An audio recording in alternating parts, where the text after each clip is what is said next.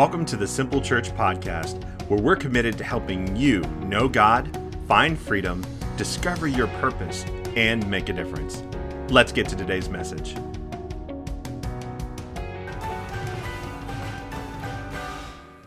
Sorry about that extra noise at the end. That was me standing in front of a speaker like a dummy. I apologize.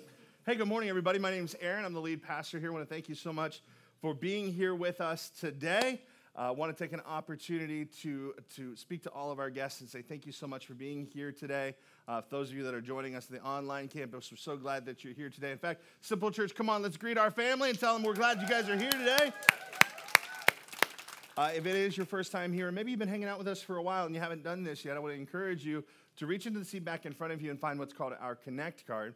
Uh, if you'll take an opportunity to fill out one of those Connect cards, that allows us to get connected with you to resource you on some of your steps in your spiritual journey. We promise we're not going to sell your information. We promise we're not going to show up at your house unwelcome. Uh, the Snack Attack team might do that actually, which that's a welcome kind of thing. Uh, that's a that's a small group that we've got here, a grow group called uh, Snack Attack. Actually, that's right, isn't it? That's what it's called.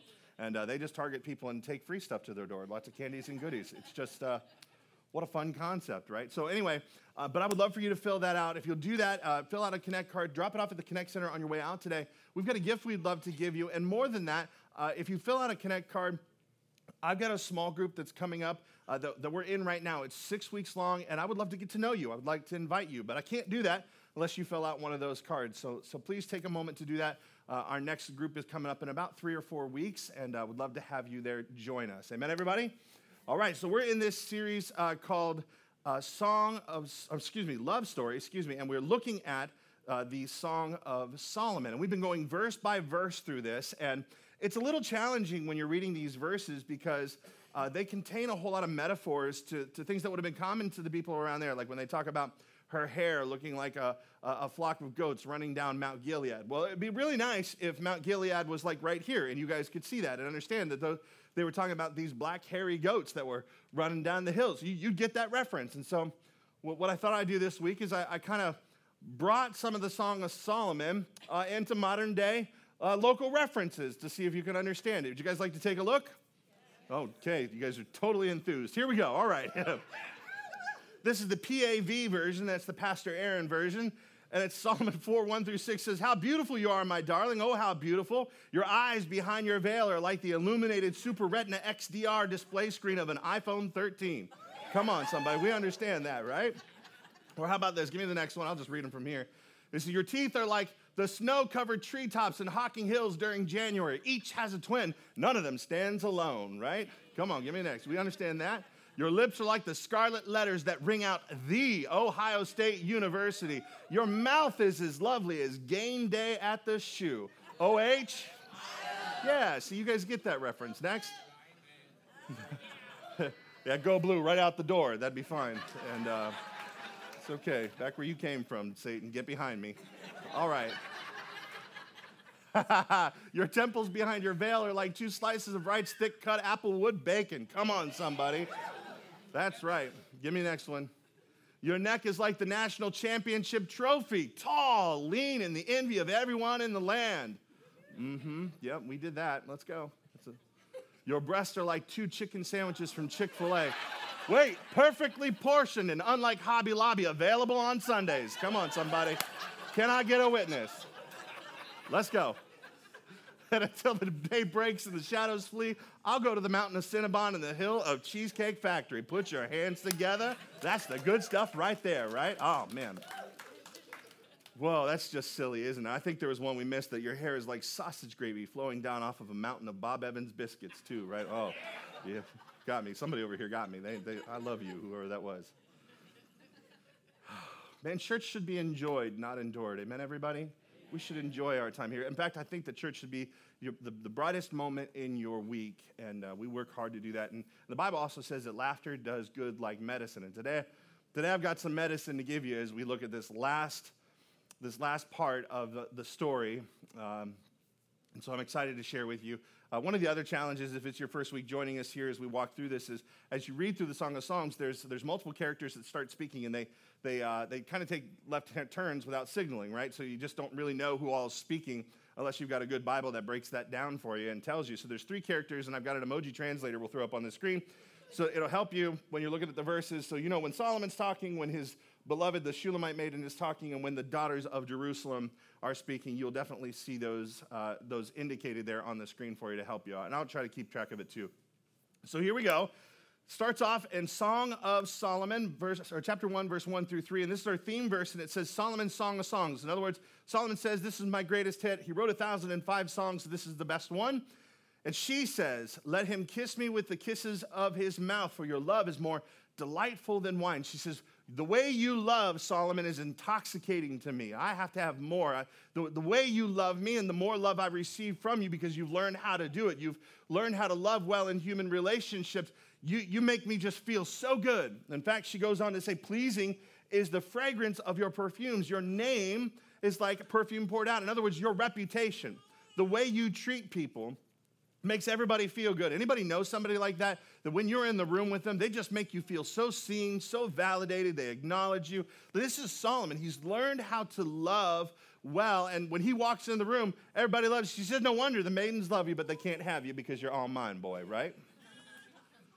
Solomon had learned how to love well. And uh, this, that's the goal of this series, is for all of us to learn how to love well. In fact, I think that, that you can be like Solomon, that, that people will look at your life and say, man, I want that. I'm attracted to that. What is that all about? If, if you'll follow God's way of doing things, if you'll do it, live your life, approach romance, approach relationships his way. In fact, we want to help you do that. That's why we invite you into what we call our year journey. Do everything that we do here, right? Join Growth Track, get into a small group, be here on Sunday, serve in the team. Do all that we do. Give us a year of your life, and I promise you, you'll look in the mirror and not recognize yourself. Your life will have been transformed as we lead you down the path of doing what God has for you to do. In fact, one of your first things that you can do is taking step one of the Growth Track. That actually is today Right over here in this space, big sign says Growth Track. Right after service, we have our membership class so you can find out what our church is all about and find out hey is this church really for you? Maybe maybe you come here because you like the people or maybe because you like the preaching.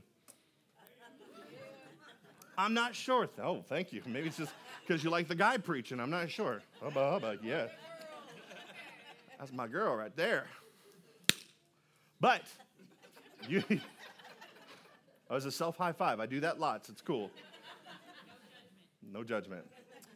But you need to find out if this church is for you because it may not be for you. And so, step one of the growth track is, is a great way for you to understand who we are as a church, what we're doing here, the mission that we're on. And I'd love for you to take that. And step one is on the first Sunday of every month, step two is on the second Sunday, step three, step four, follow the third and fourth Sundays as well, right? It's really easy. So we're just constantly repeating. But today's a great day to get on that journey. And then, of course, the rest of the steps of that journey will help you get on uh, as well to being transformed.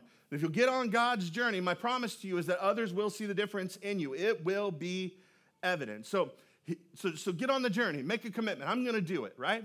Now, here's where we've been in this series. We, we're looking at this couple who have met each other, and, and, and we look at love as it begins to blossom. And so, in the first message, we looked at the rules of attraction. There are, three levels of attraction there's, there's physical, there's emotional, and there's spiritual.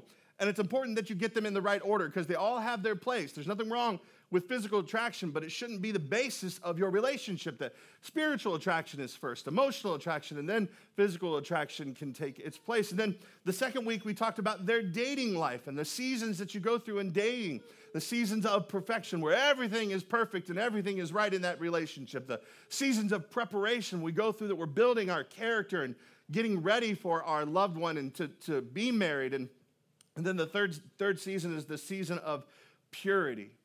So, fantastic messages. Please check them out as you look at God's way of approaching romance and dating, even the single life. Uh, for all those of you that are single and possibly frustrated, I believe those first two messages will help you. And then in the third week, we talked about how do we have godly sex. And man, as uncomfortable as it might have been for me to say some things and for you to maybe to even hear some things, I think it's important that we say those things here in church because it's time that we reclaim the narrative on sexuality because the world has had far too much to say about it for far too long. They've been teaching our kids and they've been instructing us about how we go about it. And I think that, that it's something, sex is something that God made. Therefore, He's got a lot to say about it, right? And so I want to encourage you, if you missed that message, check that out. And then last week, our executive pastor, Kyle Smith, was here and she knocked it out of the park talking about how do you have conflict? How do you survive when Fight Club starts in your marriage, right? And uh, so very thankful for her. Uh, and in that message, she said, I think I got fired today. She called, I talked to her later. She said, I think I'm fired. I'm definitely fired. I said, You're not fired. I said, It was raw. It was real. In fact, if you guys appreciated her, would you give her some love and let her know? Yeah, Kyle, uh, Kyle is, it was, I told her, I said it was raw, it was passionate, it was real, and I said, and I bet everybody in the place appreciated it. So we didn't fire her this week. It was good. today, today we're going to wrap up this story that we're looking at uh, for, for Solomon and the Shulamite woman. Uh, we're going to wrap up the story and looking, looking at their relationship. They're married now, the honeymoon's gone, they've had their first fight. Solomon put his fist through a wall. It's like an intense situation, and they're learning how to love one another. And now they're now they're in their old age, and it's it's now maturing kind of love. And we're going to start in chapter seven and hang out here for a little bit and move on to eight. But it start, starts off with him saying, "How beautiful your sandaled feet, O prince's daughter! Your graceful legs are like jewels, the work of an artist's hand." So what is he saying? What he's looking at is is things that that people don't find. Uh, cute or find attractive, like feet. You know what I'm saying? He's looking at her feet, going, oh, your feet are so cute. Now, I think feet are like the grossest thing possible, but you know whose feet I think are the cutest? My wife's. Anybody else's feet, I don't want nothing to do with them, right? I, I don't want anything, I don't, I don't think they're cute. I think she's got cute feet. I'm with Solomon here in this situation. He's finding things attractive, things that nobody else would find attractive. But I, but, but, but I find him attractive about my wife, and he did as well. And then he talked about her, her legs, and he's now he's talking about things that he's appreciating things that during that time in that culture, it would not have been customary for anybody except the spouse to see the woman's legs. So he's talking about appreciating something nobody else gets to see except himself. And his, what's happening here and what he's expressing is a deepening love and appreciation for her. Now, for me, I, I understand Solomon. I've been married 17 years now. This, this June will be mark 17 years, right? She, yeah, applaud for her because she ain't killed me yet. You know what I'm saying? Like, honestly. 17 years, but, but here's the thing all of her quirks and all those nuances, the things that, that used to bug me that I was really just like, ah, oh, man, I, I, I didn't really like, they're, they're all very endearing to me now. In fact, they're the things that I love most about her because they're the things that, that she and I really only know. Like some of the things you, that you won't know today because she's because I rescued her from Kentucky is that she used to have a, like a real a real southern accent and she, she talked real hillbilly like and, and she used to be real quiet. Y'all don't know that. She's real loud today. I've, I've empowered her. And uh, but she you, you can see on our wedding video she just talked just like this just and very southern right? Very southern hillbilly. And, uh, and, and still to this day she, she doesn't talk much like it but she's got a few words that she still says like she did back then. Like try to try to have her say oil and she goes oil i get my oil changed.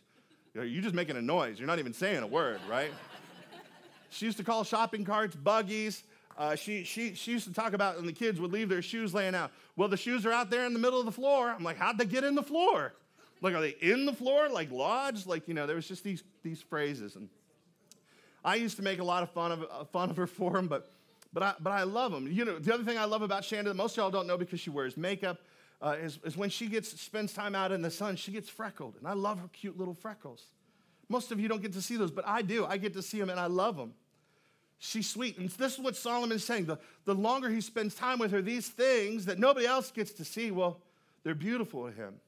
There's this incredible quote in the movie Good Will Hunting where Robin Williams is talking about his wife who, who, uh, who falls asleep and, and she farts in her sleep and she wakes herself up. And he's like, This is just an endearing thing to me, which I totally understand. Now, Shanda doesn't fart, she toots, okay, right? But, but, but when she does, she always likes to be silent about it uh, she did it to me on the way over today, and it just it just hits you. It just hits you. And here's here's her response. I always look at her and go, "Did you fart?" And her response every single time is, "I'm sorry, what?" Y'all don't get that, but I do, and it's special.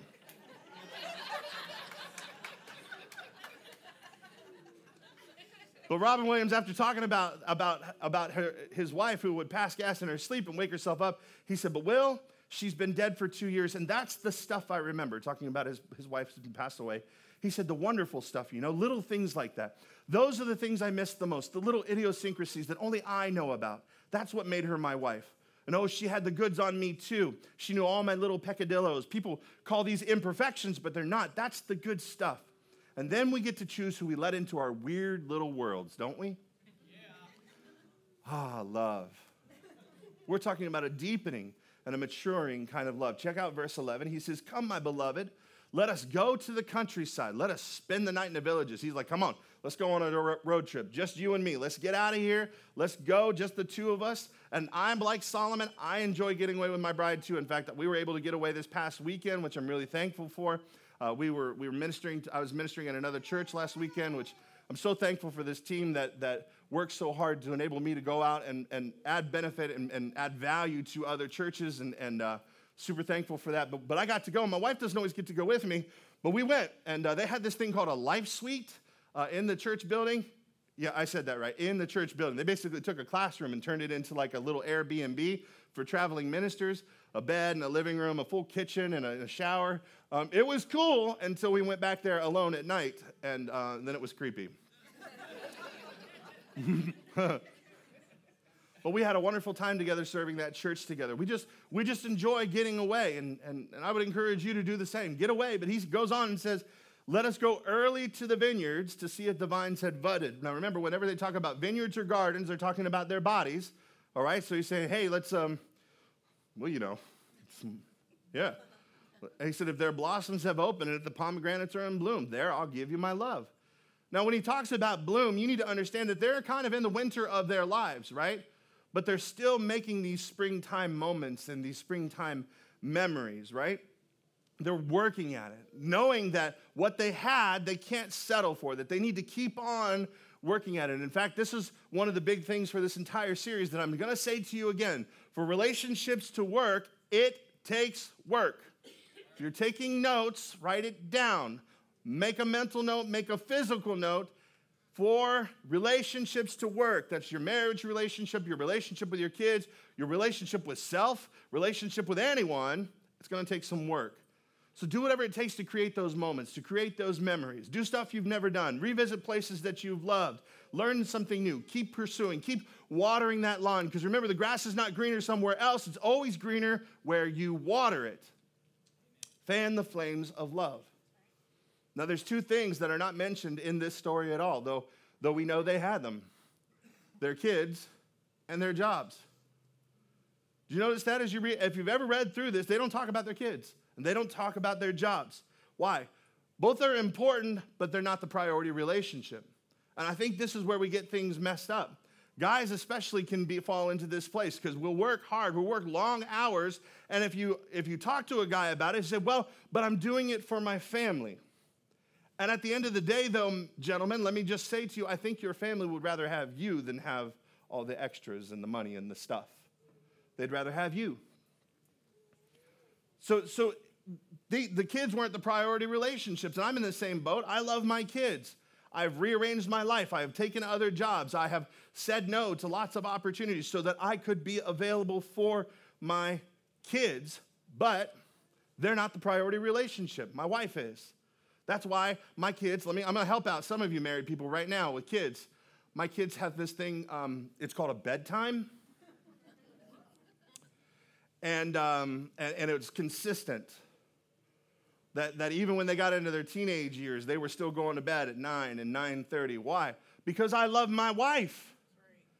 Because I want some mommy daddy time. And it doesn't have to be like that, but it could definitely be like that. I wanted to spend time with her and connect with her. It got to a point where we were putting the kids to bed, and then the kids would come back downstairs because they wanted a drink, or because I didn't get kisses, or because I didn't get hugs, or whatever it was. And so I started doing, doing something to, to introduce some awkward to that situation. And I would send the kids to bed, I would tuck them in, and I'd go downstairs and holler, Pants off, dance off. Dad was taking his pants off. That way the kids wouldn't come down the stairs anymore, right? I'm helping somebody right now. I'm telling you. I'm helping some. Then they just holler down from the top of the stairs, and then you just turn the TV up a little louder. You can't hear them, you know. But just kidding. But I, but I love my wife, so I put my kids to bed at a certain time because she's the priority relationship. In fact, when it comes to my job, I love being your pastor. Simple Church, I love you. I love you dearly, but not more than Shanda. I, I don't love you more than her, In fact, I want to kiss her on our 50th anniversary. And if I give all of my time and all of my energy and the best of myself to you, there'll be nothing left for her, and I'm not going to make it to the 50th. I want to get there. I love being your pastor, but I love her more. Solomon continues on, and uh, the, the, the verse continues on, and, and now the, this group of, of people speak up, the daughters of Jerusalem. They say, Who is this coming up from the wilderness leaning on her beloved? They're, they're admiring them now. This group of people are seeing the love relationship they have, and they're like, man, this is incredible. I really long for this. I want this. And I'm telling you that if you will give yourself to doing things God's way, this can be you too. This is the invitation we're offering you. That you have the opportunity to be salt and light. That just by the way you live your lives, just by the way you love one another, you'll be a light to somebody who's like, I've never seen anything like that. I've never seen a love like that. I've never seen two people love each other through such difficult things, right? Like, if you want to be a light to others, you've got to learn to do things God's way. And then she says, she says to him, Under the apple tree I roused you. There your mother conceived you. There she who was in labor gave you birth. What she's doing is just acknowledging his birth. She's saying, Baby, you were born and you were put on this earth just for me. And she keeps on going says, Place me, thank you so much, says, Place me like a seal over your heart. Now, not like a art seal, like a, you know, like a wax seal. I ain't doing it again. You can catch it on the replay online if you'd like to. art, art, art. she said, Place me like a seal over your heart, like a seal on your arm. And this is that wax seal that somebody would stamp to let you know you were, you were, that you had purchased something, right? This, she, what she's saying here is, is Solomon, I want to belong. I belong to you, and I want you to always remember that I'm yours and you are mine. In fact, she goes on and says, For love is as strong as death. This is where we get that line in our wedding vows that until death do us part. She's saying that, that, that if this love ends, that let it end because of death and no other reason. She goes on and says it's, it's jealousy unyielding as the grave. This is kind of dark but she says that it's burning like blazing fire, like a mighty flame. And she's essentially saying here, May I go to hell if I allow anything to come between me and you? That, that, that, that may my life be over and may I spend eternity in, a, in the lake of fire if I allow something to come between us. That's intense. That's intense. In fact, it used to be the way that the, the Jewish people, marriage is a covenant. It's not just a promise and it's not a contract with the state of Ohio. Marriage is a covenant you make to each other in the presence of God and your family. And the way they used to do a covenant is they would take a bull and they would cut it up and lay the two halves on the ground. They don't do this anymore. And they would walk arm in arm in between the cutting up the, that cut up animal and say, "Let this happen to us or worse if we don't honor this marriage covenant." They took it very very serious. And the secret that we can learn from what she's saying is that lasting love is permanent. Lasting love is permanent. Now, listen, I understand there's people from all different walks in this place, and you come to this conversation with baggage around this, but remember our rules for this whole series. First of all, don't nudge somebody else and say, Are you listening to that? Listen for yourself. And the second thing is, is that we need to adopt a from this day forward kind of attitude. That if you've been divorced, that, that it's in the past and Jesus paid for all that to be settled. Amen, everybody? That, that from this day forward, we're going to adopt a value that divorce is off the table, that we're just going to go ahead and be committed. We're going to work toward it because lasting love is permanent. We're going to adopt God's principles, and that means that you're going to have to be in it to win it for sure. Divorce has to come off the table. And listen, I understand there are valid reasons for divorce. Yep, I get that. But in most cases, most cases, I believe that God's grace is greater and I believe that His grace is sufficient. Amen, everybody? It is sufficient. So don't let the wounds of the past keep you from experiencing all God has for you. Choose to follow God's way. And if you do, here's what's in store. She says, Many waters cannot quench love, rivers cannot wash it away. If one were to give all the wealth of his house for love, it would be utterly scorned. What is she saying? She's saying, There is no way that this is going to come to an end. Like if somebody came up to me and offered me $10,000 for my bride, the answer would be, unequivocally, no, absolutely not. They offered me $10 billion. Let me think about it. I'll get back to you at the end of the day. I'm kidding. It's a no. It's an absolute no. There's nothing you can offer me that can separate us. No jobs, no kids, no sickness, no poverty, nothing. The storms of life are absolutely going to come to try to separate you, but lasting love is persevering. Lasting love is persevering. We've decided, and we have to decide, that no matter what comes our way, no matter what happens, we're not going to allow it to tear us apart. We're going to allow it to push us closer together as we cling more to each other. That's what we have to do. Be committed to each other no matter what. Now, you know what? When everything's going fine, you know commitment's not really needed. When you're happy and everything's hunky dory in the marriage, commitment isn't, isn't needed. You don't have to be committed when it's good, right? It's on the days that it's bad, it's on the days that it's difficult. It's on the days when they're sick, when things are unpretty, when they're un- overwhelmed, or maybe not themselves because they, they just had a bad day. On those days, it requires commitment to clean up the vomit. On those days, it requires a commitment to stand by your spouse as they go through what they're going through, or as you go through what you're going through. It requires commitment. And commitment says, I'm willing to be unhappy for a season while we work it out.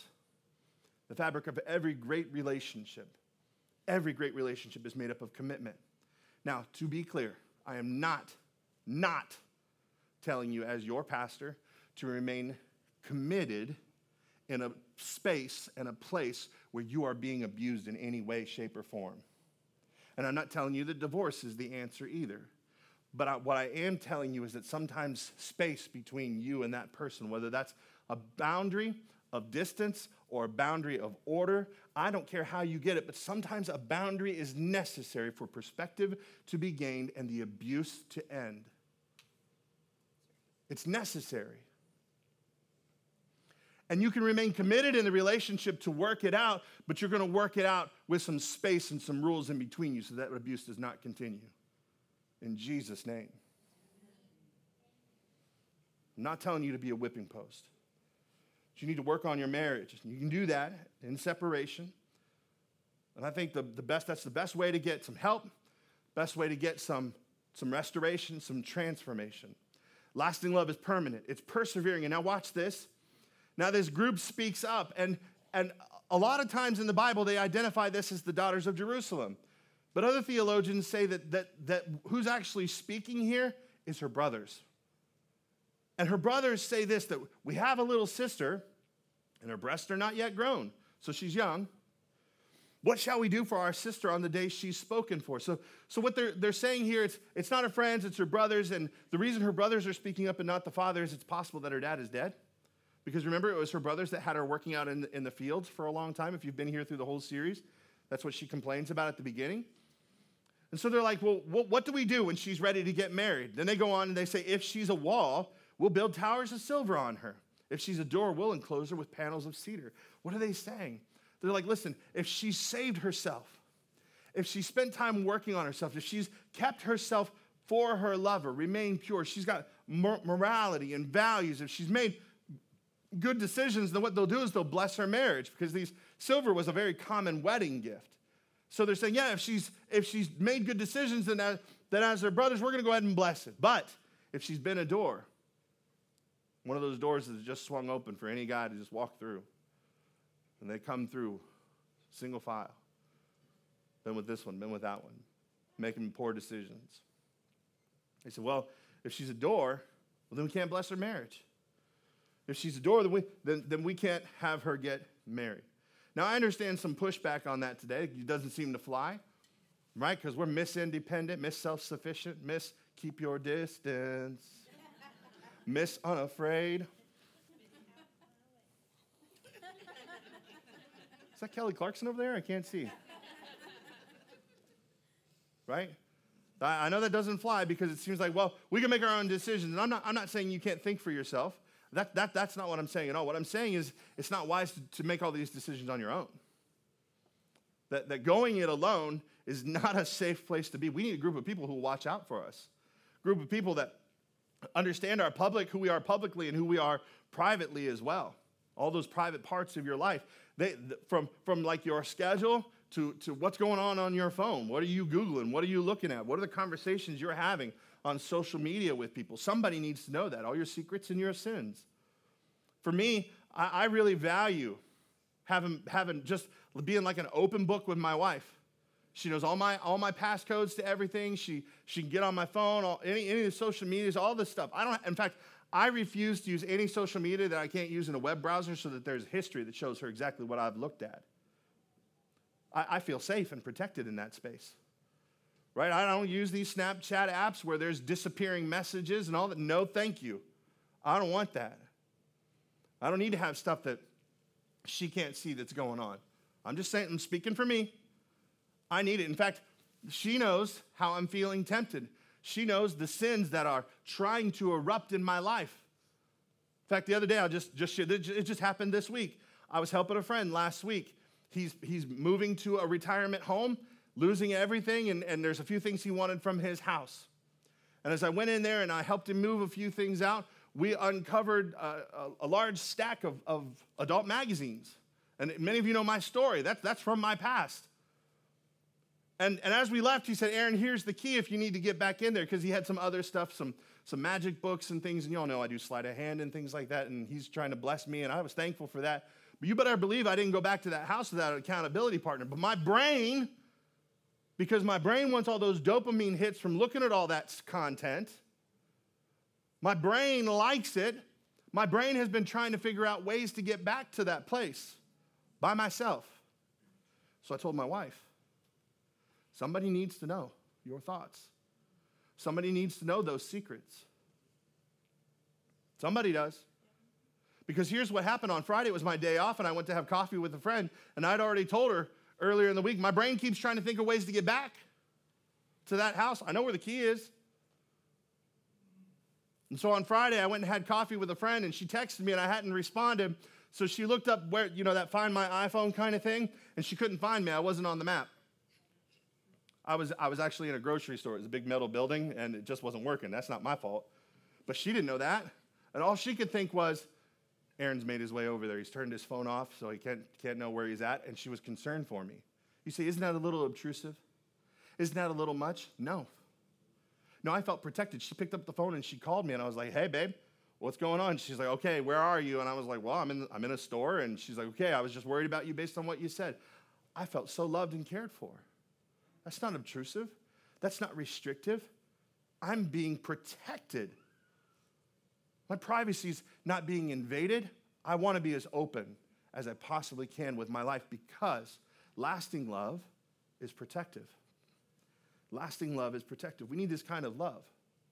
Guys, we need it. We need it in our lives. We need people in our lives that know the ups and the downs and all the in betweens. We need the people to know the good, the bad, and the worst. We need them to know our successes and our sins. That's why you need to be in a group. If you don't have people close like that, get in a group.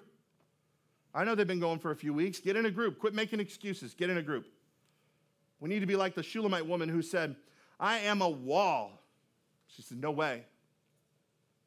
I've kept myself. I'm protected. I'm a wall, and my breasts are like towers. Ain't nobody touching them. Thus, I've become in the eyes like one bringing contentment. She's like, I've got morals. I'm saving myself and I belong only and totally to Solomon. What this did was it elevated her in Solomon's estimation and in her eyes. And then she said, as a result of that, she's somebody bringing contentment. This is a poor translation.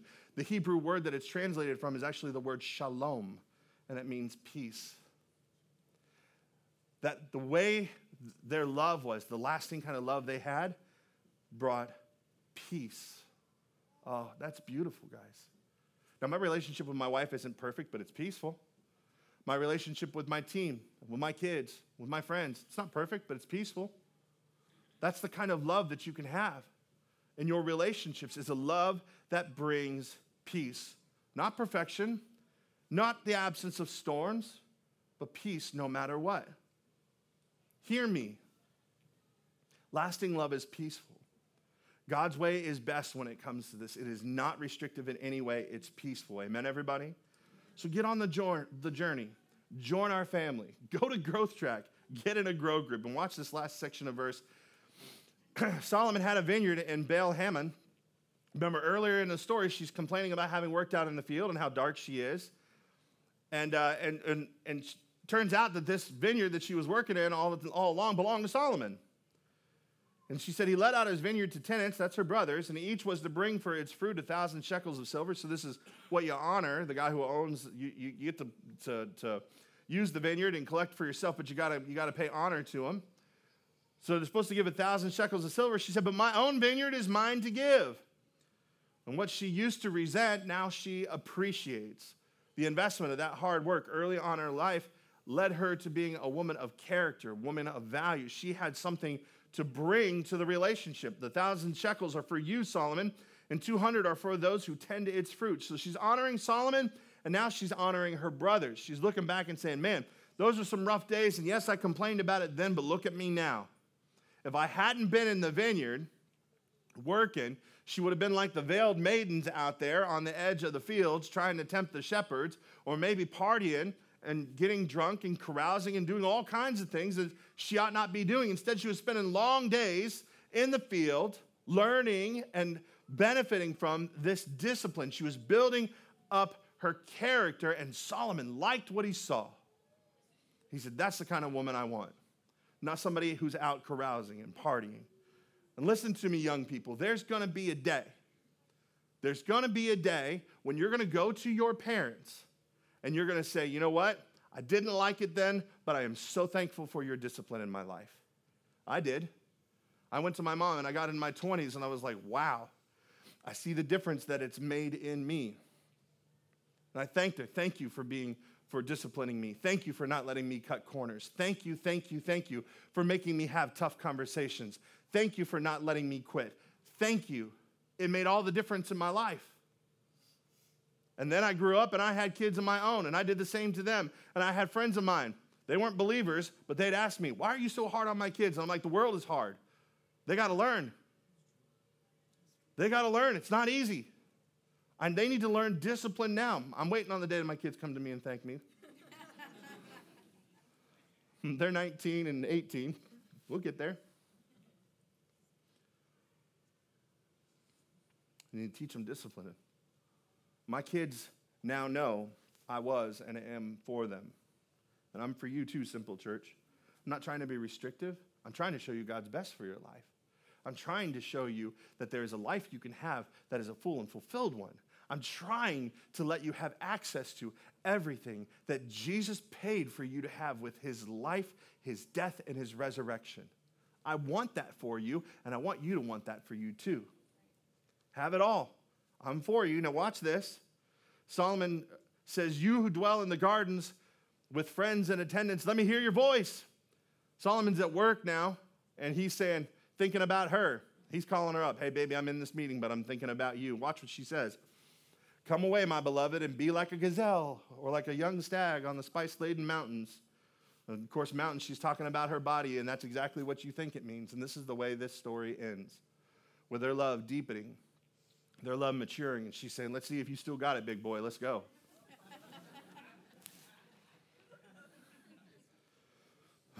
it's because they followed God's way that they can all enjoy, they can enjoy all that God had for them. Now, let me give you two final thoughts as I, as I close this series. First is love is a choice we have to make every day. You've got to choose it. Love is not a feeling, love is a choice. Feelings of love will follow your choices of love. But, but love is not a feeling. Love is not a ditch you fall into. It's a choice that you make and you continue to make every single day of your life. You'll know that it's real love when you choose to love in unlovable moments, when you choose to love when it's hard, when it's unpretty, when they're sick, when it's difficult. That's love. Because it will become a choice. You'll be faced with a choice. Will I love them or will I let them go? becomes a choice. That's why the Bible says for us to make this one choice. It lists a whole bunch of virtues in Colossians 3. He says, Over all these virtues, put on love. Why? Because love binds them all together in perfect unity. Love does that. Choosing love binds us together. And I want that for you. Choose love because lasting love is permanent, persistent, protective, and peaceful. You know, I've been in prayer for all of you. Those of you that have been here this entire time, and those of you it's first time today. Been in prayer for your relationships, for you as a single person, those of you dating, those of you engaged, those of you married recently, those of you that, that are about middle marriage like Shanda and I, those of you who've been married a long time. Maybe even those of you that were married wish, you're still, that wish you were still single. I've been praying for you.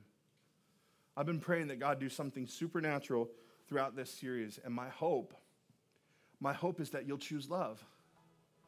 My hope is that you'll choose love, that no matter what's happened, you'll choose to be committed to one another. Because no matter what's happened, God's grace is greater than it. His mercy is greater than it. In fact, the Bible says, as if you could exhaust His mercies today, that His mercies start over in the morning. They're new every morning. That's a beautiful thing. And we have access to that grace. We have access to that mercy. We have access to that forgiveness, the ability for, to forgive because we've been forgiven. You say, well, they don't deserve to be forgiven, Aaron. You don't know my story. You're right. I don't know their, your story. I don't know all of your stories. But this isn't about whether they deserve your forgiveness. You don't deserve God's forgiveness. I certainly don't. This is not about whether you're deserving. This is about choosing to love regardless. Work at it. Get help. Talk to a pastor. Talk to a counselor. Go to that friend that you've just been, been spending time having coffee with them, just trashing your spouse. Go to them and repent. I'm sorry. I've been talking bad about my spouse for years. And I want you to know that from this day forward, I won't do it anymore. And I need you to hold me accountable. I give you permission that if I start talking bad about him, help me. I'm committed. I'm in it to win it. I'm going to have a, a lasting love. Let today be the day that you say, from this day forward, I'll choose love. For no other reason than simply because you've received God's love. He's the one who enables us to love in the first place. Being loved gives us the capacity to love. Do you know that? First John, it says this we love because he first loved us. Like when we discover God's love for us, our only reasonable and natural response is to love him back. How could you not? So, church, let's just take a moment. We're going to pray. We'll dismiss, but I believe God's doing something in this place. I believe He's doing something in your relationships. It's been my prayer. Won't you choose to let Him? Won't you choose to let Him, let him make all things brand new? Won't you choose from this day forward? So, Lord, transform our hearts, change us, heal us. Every wound that is represented in this place, Lord. I pray that you would heal it by your grace. I pray that you would heal our marriages. I pray for the singles in this room that are frustrated because they've been single for so long. I pray for those in their, their marriages that are struggling, for the young people who are even struggling to understand the discipline at this time, choosing to keep themselves for who you have for them in the future. I pray you bind up every wound. I pray that you forgive us of our past and that you give us fresh starts and grace in every relationship today. as we continue to pray, every head bowed and every eye closed, maybe you're here today and what you need most is just to, to receive God's love. Maybe this is something you've experienced before, and for one reason or another, you walked far away from it.